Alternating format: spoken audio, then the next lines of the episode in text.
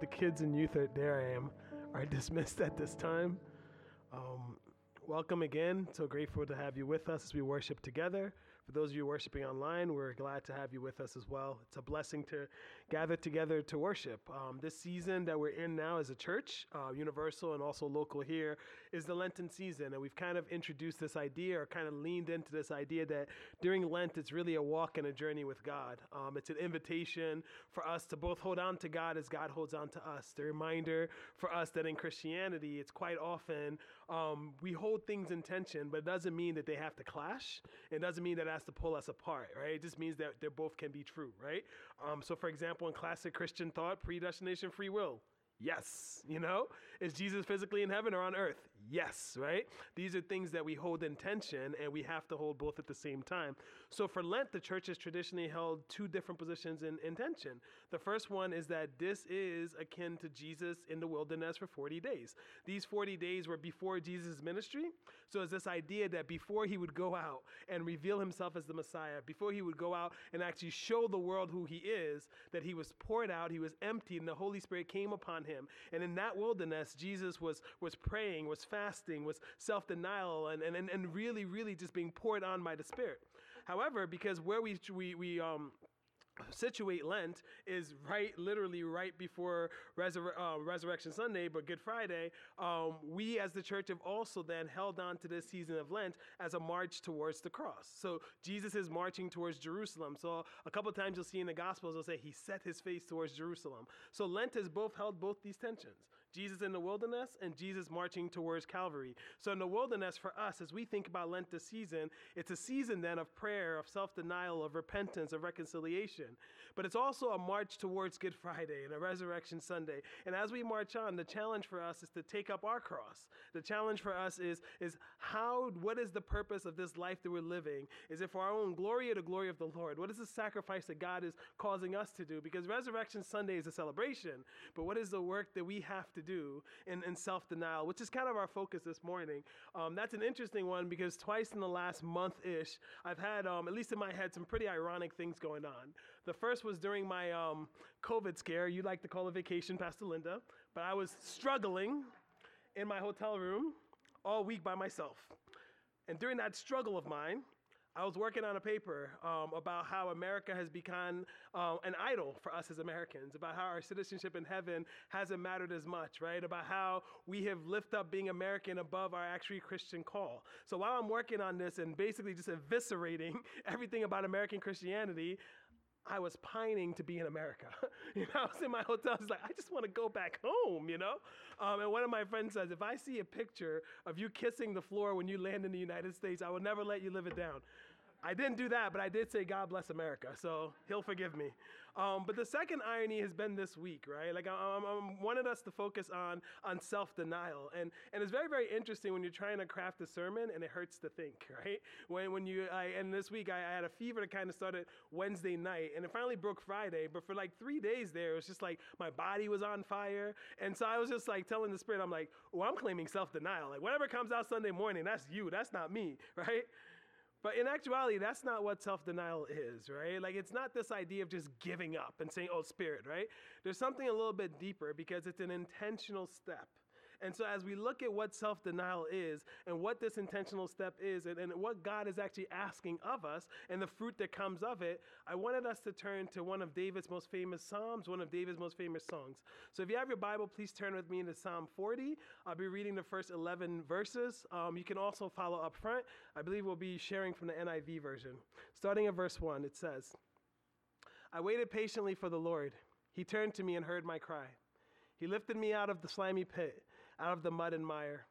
He set my feet on a rock and gave me a firm place to stand. He put a new song in my mouth, a hymn of praise to our God. Many will see and fear the Lord and put their trust in him. Blessed is the one who trusts in the Lord, who does not look to the proud, to those who turn aside to false gods or to lies. Many, Lord, my God, are the wonders you have done, the things you plan for us. None can compare with you. Were I to speak and tell of your deeds, they would be too many to declare. Sacrifice and offering you did not desire, but my ears you have opened. Or another translation says, But a body you have prepared for me. Burnt offerings and sin purification offerings you did not require. But then I said, Here I am, I have come. It is written about me in the scroll. I desire to do your will, my God. Your law is within my heart. I proclaim your saving acts in the great assembly. I do not seal my lips, Lord, as you know. I do not hide your righteousness in my heart. I do not hide your justice in my heart. I speak of your faithfulness and your saving help. I do not conceal your unfailing love and your faithfulness from the great assembly. Do not withhold your mercy from me, Lord. May your unfailing love and faithfulness always protect me. Let's pray together. Lord God, teach us to wait patiently for you. We give thanks for you turn to us and hear our cries. We praise you for you lift us up out of the pits, out of the miry clay. Holy Spirit, teach us to sing, sing a new song. We give thanks for a new day and a new song. We praise you no matter how long we wait on you. Lord Jesus, teach us to set our feet upon you, our rock. We give thanks, for you have made our footsteps firm. We praise you, for many will see and hear our new song. Um, for those of you who've been tracking along, this is also Lent brought to you by Bono and U2. Um, so if you know um, U2, there's a song 40, which is Bono adapting the first two verse, uh, first two to three verses of Psalm 40 into song, which I find fascinating um, because the, the the theory, or at least the the story around it is that he needed a song to end the album. He wrote it in 10 minutes. They recorded it, they mixed it, and they played it, and they were good, right? So it was perfectly 40. Um, but I think even deeper than that, though, it was a reminder that here's an ancient song, right? David is the original songwriter of praise and blues and gospel. But here's an original song that David wrote hundreds of years ago. And this Irish guy reads it and puts it to song. And today it's one of the most beloved songs by, by U2 fans, I'm told, right? I'm told this is how they end their concert and they leave the, I got one amen there. there. So that, I know you guys are hiding, right? Like it's just like, it's okay. You can claim your U2 fanship. I'm not going to judge you too harshly. I love you, I think. Um, but but no, no, it's, it's it's one of the most. I actually saw a bunch of clips this week, and it's kind of cool. They cut all the lights off and they walk out one by one. It's it's beautiful. But the point that's even deeper though is this idea about how these ancient psalms, right, these songs that have been around for thousands of years, can become our own. How we read them not just as scripture or poetry or verse or song, but they can become our prayer, and how they take on their life of their own. Um, our African brother in St. Athanasius puts it like this In the Psalms, you learn about yourself. You find depicted in it all the movements of your soul, all its changes, its ups and downs, its failures and recoveries. The marvel of the Psalms is that the reader takes all its words upon their lips as though they were their own, written for their special benefit, and takes them and recites them, not as though someone else were speaking or another person's feelings being described, but as they speak to themselves, offering the words to God as their own heart's utterance, just as though they themselves had made them up. That's why Bono can write 40, right? Like he thinks it's his idea, but it's really David's, it's really God. And that's the idea of what we're holding on to in this season of Lent, right? When we look at these Psalms, it's a reminder that the Spirit uses these ancient words of old to draw us to Jesus. But it's also a reminder that Jesus himself sung these songs. And it wasn't just things that he quoted, right? We see Jesus singing Psalms literally on the cross. But we also see this passage in verse 6 to 8 where a lot of Christian um, um, historians and theologians have said that 6 to 8, when Jesus, or when the, when the, the psalm writer says, you know, not my will, but your will be done, they, they, they take that Gethsemane from that line. And it was the idea is that not only did the Psalms are the words that Jesus spoke, but the words that he imbibed, the words that he lived, the words that flowed out of him. So these songs that we sing or these, these Psalms that we study are not just songs about Jesus, right? They're songs that draw us to God. But the beauty of the Holy Spirit through the Psalms is that these songs can fully become our own. Tremper Longman, who's a New Testament scholar, says it like this The Psalms are a literary sanctuary, the place where God meets his people in a special way. So not only are the Psalms where every emotion is felt, right? Not only are the Psalms a place where every life situation that you can imagine is, is, is literally dealt with, but it's a place where God meets you. And so that's kind of our walk during the season of Lent. As we go through all of this, where is God meeting us? Where is God calling us? How is God growing us? So as we're thinking, or as I was thinking about self-denial, and I was looking at this psalm, right? I was sick, so this doesn't make sense. God bless you. We'll we'll work it out, right? But I, as I read through the psalm, and the breakdown kind of came like this, right? I saw David in writing the song would basically make a, a, a plea or a promise that, that we all have to do. And, and after he makes that promise, he'll, he'll show what God does and respond to this plea or pledge or promise that we make. And then he will say there's a blessing that comes from you knowing that God will do what God will do. And then I also thought about different portions of David's life where this was true, right? It seems like a lot, but we'll get through it, right? So the very first one, David asks us to what? Wait on the Lord. To wait patiently on the Lord. In verse 1, he says, I waited patiently for the Lord.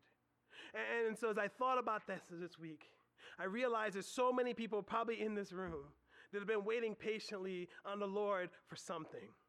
And for some of us, it, it's maybe a, a, burden, right? For some of us, maybe it's an affliction or, or a thorn in our side, right? But for some of us, it might be something that for decades. I have a friend who I went to um, school with, who was one of my, my best friends, right? And I remember after college, we lived together in Lemoyne, which was a bustling metropolis. Shout out to Lemoyne. Um, but then we couldn't handle Lemoyne, so we went back to the little city of Philadelphia, right? Um, but I think back about how 15 years ago I moved to Harrisburg, and, and I, I, think back about how for 15 years I've been praying for my friend. And part of the reason is because it, it was like the slow tragedy of seeing somebody lose their faith, right? And it's the slow tragedy of seeing someone turn away from God consistently and consistently. So there's, there's, people in our lives that we've been praying for, some of us, for 10, 15, 20, 30 years. There's a lot of things that we're waiting patiently on the Lord for. It might be career direction, it might be finances or future, it might be for our kids or grandkids. It might be for, for, for stability, whatever that looks like. It might even be for world peace, right? We need it, especially if you're in Eritrea right now or Ukraine right now, right? There's so much that we're waiting patiently on the Lord for. But what I love about David is he remembers that the Lord God is his deliverer. And how amazing is it that no matter what we're waiting patiently on the Lord for, David's response, that God's response to our wait, is not only to be our deliverer, but to turn to us, to hear our cry, to lift us up out of the slimy pit, the mud and the mire, to set our feet on the rock. What a blessing that not only will God deliver you, but even right now as you wait, God hears you. God's with you. God's working for you. That is the God we serve. And so David says, if you know that, if you know that, yes, now, now is the time to wait, but as you wait, God hears you, God feels you, God's with you, God's leading you, God's working for you. What is the blessing? The blessing is sing a new song of praise. Sing a new song so others will hear. There's so many of us who want Jesus to save everyone. And that the hard part for us is recognizing that the Spirit is alive and well, and the Spirit is doing its work but we're not doing the work that we need to do. And you'll see this thread all throughout the scriptures, and especially through the Psalms. And here, David will say it time and time again sing a new song of praise. It is our ministry, our work, our life to tell our people of what God has done for us of what God has done in us and through us, right? Remember before Jesus goes to heaven, he says, What? Yeah, go and be my disciples, right? Baptizing them in the name of the Father, the Son, and the Holy Spirit. But all I want you to do is teach them everything I've taught you. God seems to believe that if you just simply live for Him, tell your story of what He's done for you, that the world will come to Him. And it doesn't mean the waiting's easy. I've been praying for my friend for 15 years and haven't seen anything. But it also doesn't mean that the waiting's in vain.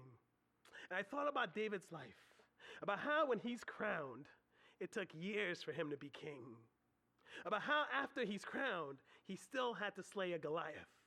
About how he's been crowned, he still had to dodge the spears from Saul, the king of God, who wanted to kill him. I thought about how after he's been crowned or anointed and before he's crowned, he still had to hide out through enemies. It might be a long road from anointing to coronation, but if we wait on the Lord, our deliverer will be on our side. Amen? And that God, who's our deliverer, will not only turn his ear and hear you, but this God will lift you up. And that's why David then implores us to trust in the Lord, to trust in God and not the proud and not the false idols and not the false lies. And it's interesting here because David seems to believe that if it's not God, it can possibly be an idol. And if it's not God and I put my faith and trust in it and it's pulling me away from God, that is something I should run from. That is something I should fear. My entire trust and focus should be on God. And so, for a lot of us, if it's the bad things that we shouldn't know, right? Like, there's, it's really hard to find a good Christian who will tell you, like, materialism is just the way. Like, I just feel like God wants me to have everything at your expense, too, right? Like, I just think God, just give me everything, right? So those are the easy ones for us to eschew, right? Or in this state, right, as Americans, right, we do not like war and we pray for Ukraine.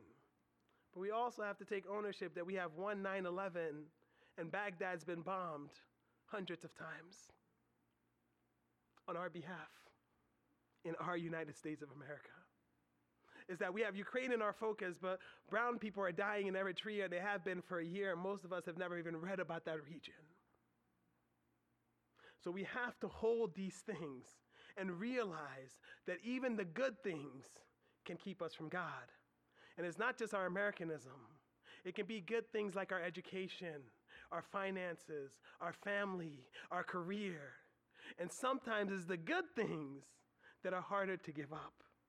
Because if something is hurting you or hurting the people around you, hopefully, right? Like I'm, I'm giving grace here. Like hopefully all of us would be like, this is bad, let's not do it. But it's the good things that are keeping us from the best one that's harder for us to let go of. And David calls us then to not only let go, but trust in the Lord and not on the gifts that he gives. to trust in the Lord, the giver of the gifts, and not on the blessings that we receive. And then he says something very interesting.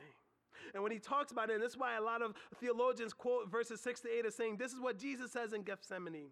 Because David seems to believe that sacrifice is only the path to God. And this puts him kind of in contrast with some Old Testament theologians and writers. Because for David, the sacrifice is not the end all be all. David seems to think that God doesn't just care about your sacrifice, God wants you. God doesn't just care about what you have to give up, He wants you to think about what you're giving up for His glory, for His kingdom. And we see this in one of the most tragic stories in all of Scripture. It's in Kings and Chronicles, and basically David, right? As someone who shouldn't trust in his, his own gifts, he counts uh, a census of, uh, of the people, right? And he counts a census of his military. And at some point along the line, David stops back and instead of saying, like, wow, look at us, little old Israel, and how God has blessed us, David at some point gets proud and says, wow, look at all I've built.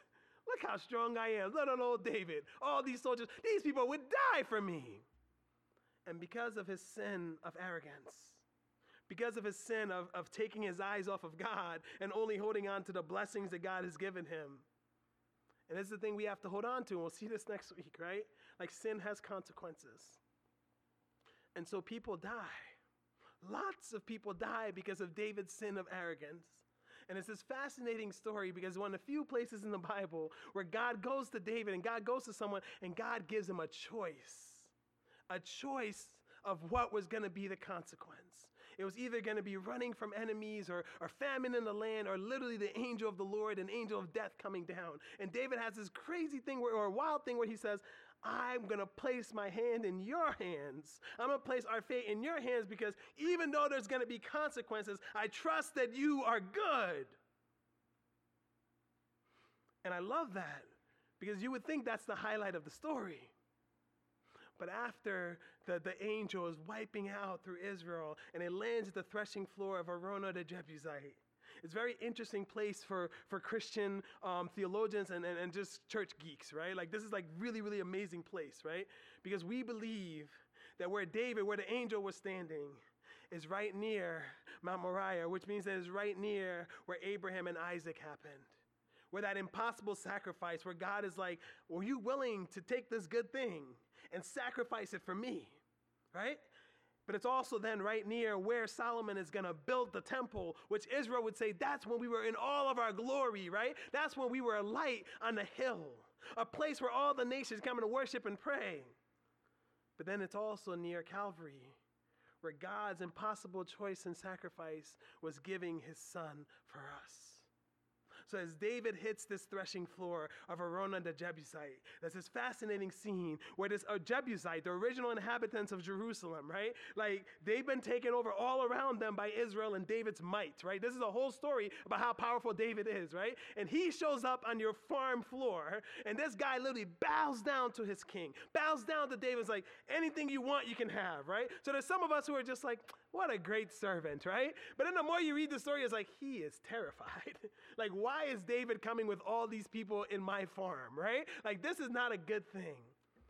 But I think the highlight of the story is David lifting up Araunah, looking at him in the face, and says, No, I will pay. I will not give my God that which cost me nothing.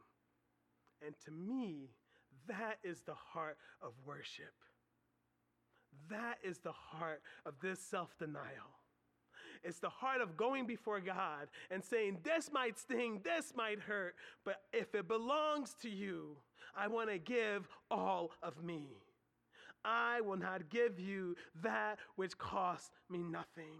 And then David continues here in our passage, calling us to tell the good that God has done. So, the first good is the story of God in your life the story of what God has done in and through you. But the second good is about God's righteousness, God's justice, and God's hesed. And you see, these three go along a long time in the Old Testament, passage after passage after passage, meaning that God expects us to be his mouthpiece, to tell the world that justice is coming. To tell the world that yes, it's not as it should be, but we serve the one who will make all things right that we serve the one who heseds us, who agapes us, who loves us and works together for our good, who through everything is on our side, who no matter what is bringing us back home. And so David says, Tell your story, but let your story also be to tell the world about this God who is good. And then the blessing is that God will not withhold his deep mercy. The, the ancient Hebrew word kind of is a, akin to, to, to a womb, right? And the idea is that it comes from within deep. God, like mercy of God, comes from deep within God. And why I think that's incredible is maybe not you, but certainly me. I feel like my tendency to think of God's love and mercy is, is too much like it's automatic, right? Like he's God, like he's gonna love us, like that's what God does, right? But David, the songwriter, the man after God's own heart recognizes that for God to pour mercy upon you, it comes from deep within. Meaning that it's not an automatic thing right? That every single act of mercy, every single act of love, every single act of compassion, I want you to think back to the gospel story of the lady who touches Jesus' robe and he feels the power come out of her. That's how we need to think about God's mercy. Every single act of mercy and compassion, Jesus has power that comes out of him. It's not an automatic thing. It's the power that comes out of Jesus for us and God will not withhold that deep mercy. And the blessing is that God's unfailing love and faithfulness will always, always protect us. And the point of David's life that I think highlights this the most is in the last psalm that he wrote. We believe that David wrote 73 Psalms, right? And they cover everything. They cover praise to God.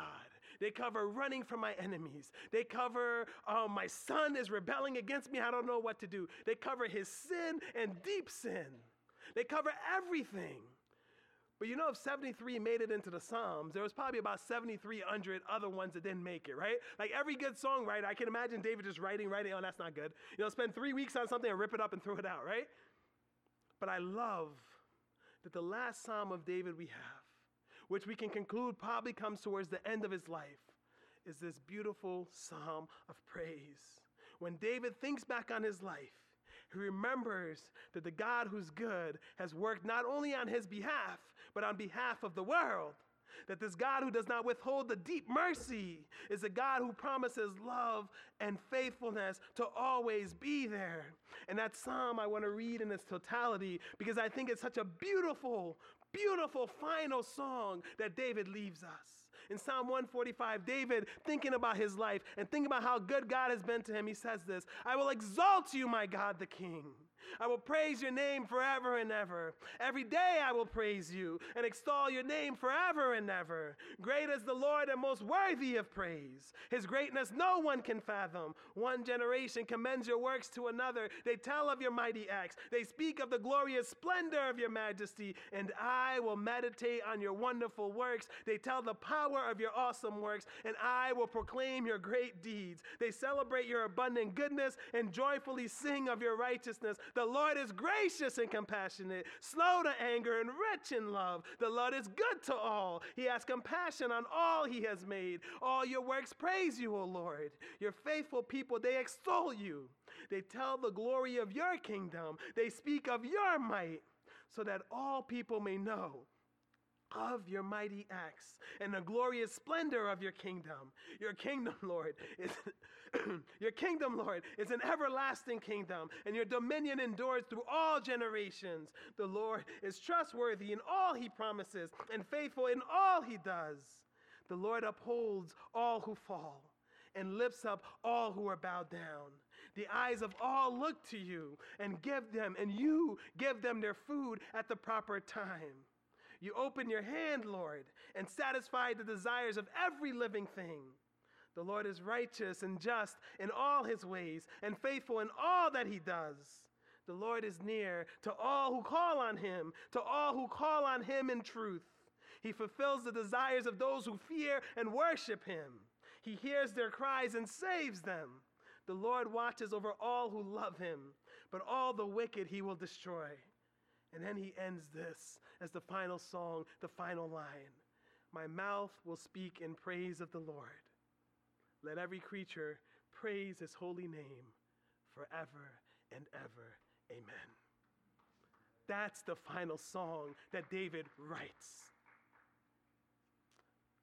What a testimony of his God. It is not a song, John Hallbaker reminded me, right? It's not a psalm that's about Jerusalem. It's not about the temple. It's about how good God has been, not just for Israel, but for all the world. And that's where David ends.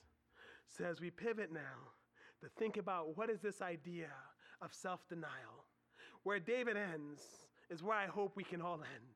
That at the end of our lives, that we're singing praises of how good God has been, not only to us, but to our whole world and all the people we've known and held on to and who've held on to us.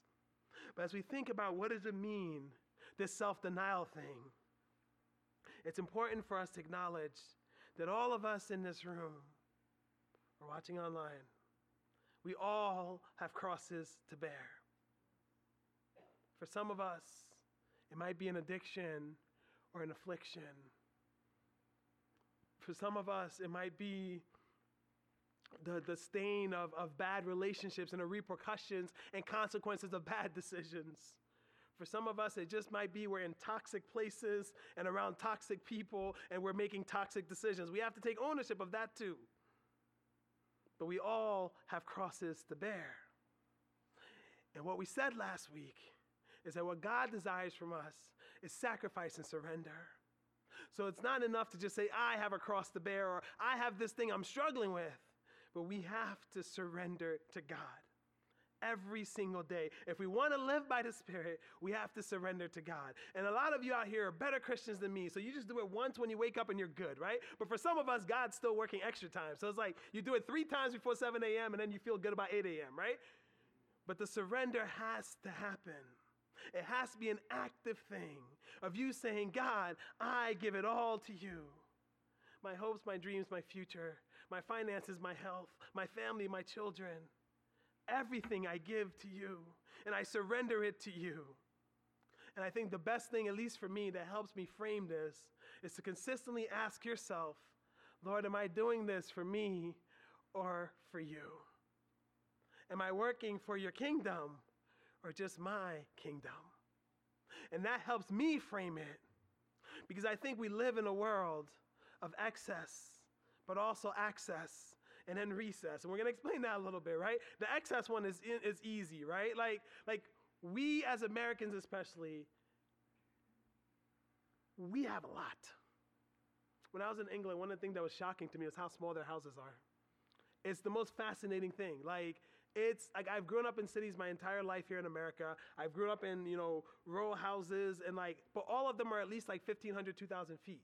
Like you in England, you just feel like a giant. You're just like, what? How do you live with 900 square feet? Like, what is wrong with you people, right? Like, you just see it and then you eat food, right? Outside of their breakfast, which is a little strange, right? Like, they eat baked beans for breakfast, but we'll talk about that some other time.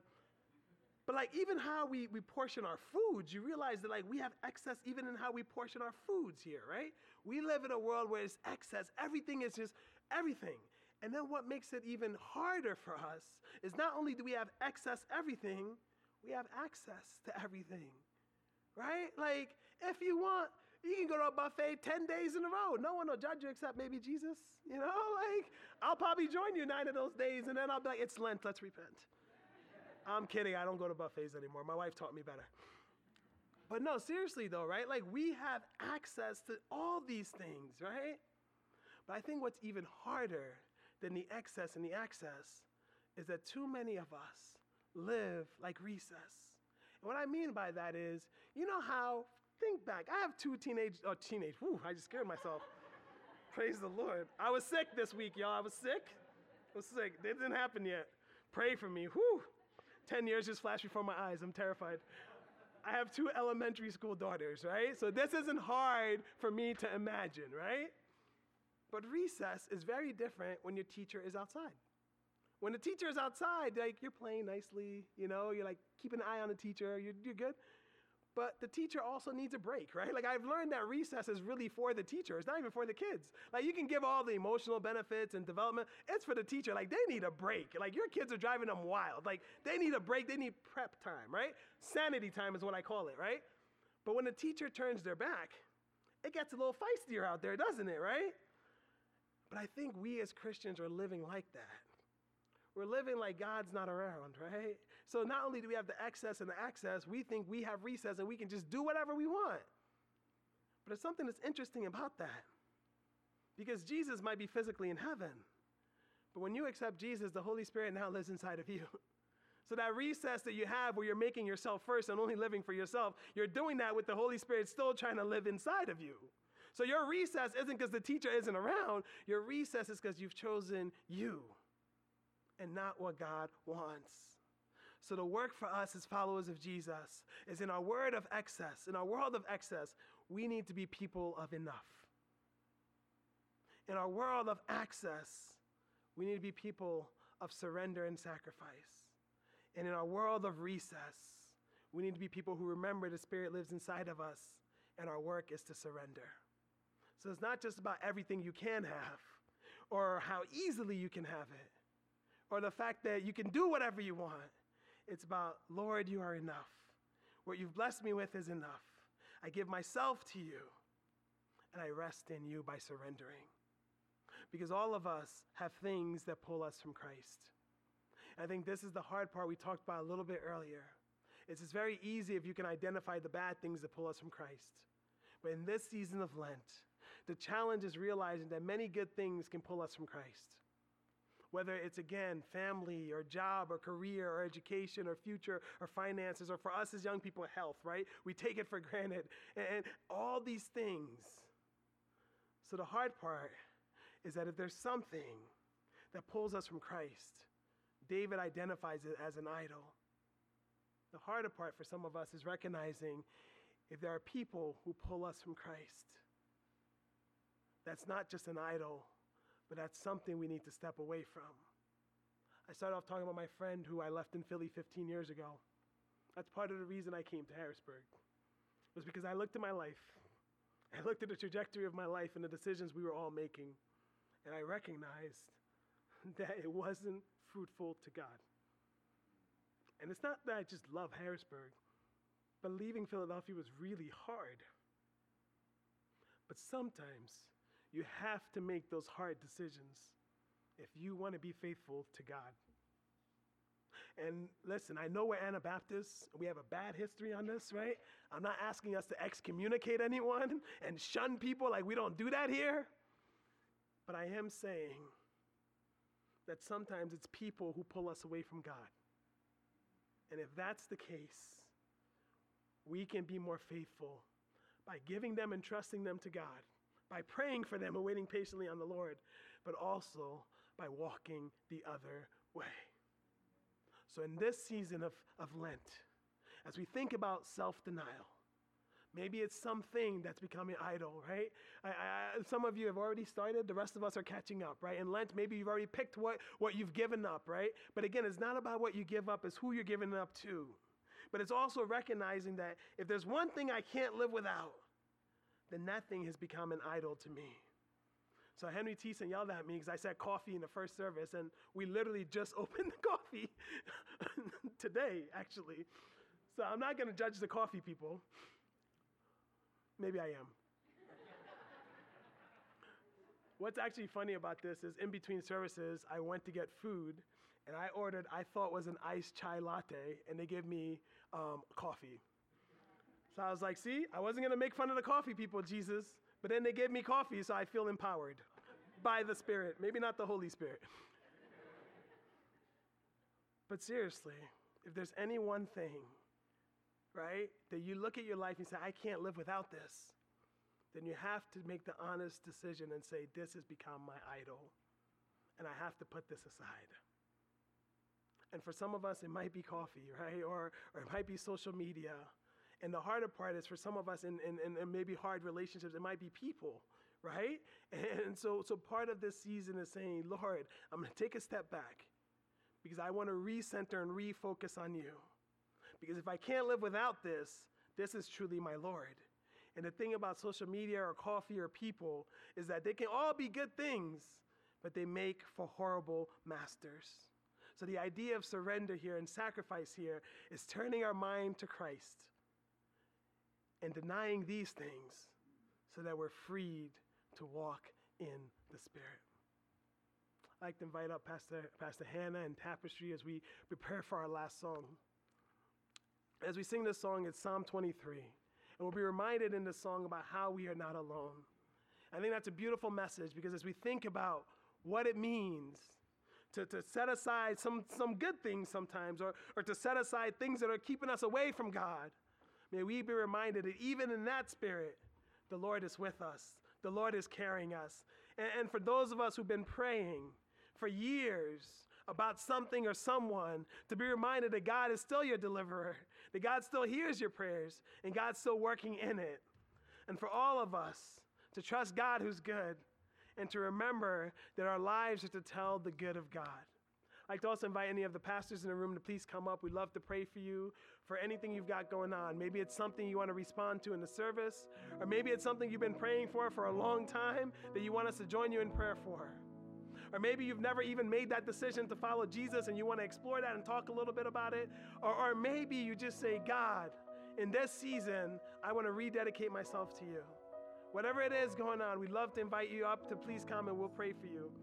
But let's stand and sing this song, remembering that what we give up is not nearly as much as the one we give it up for and the one we give it up to. And that God who asks us to wait is the God who carries us through. Let's stand and sing together.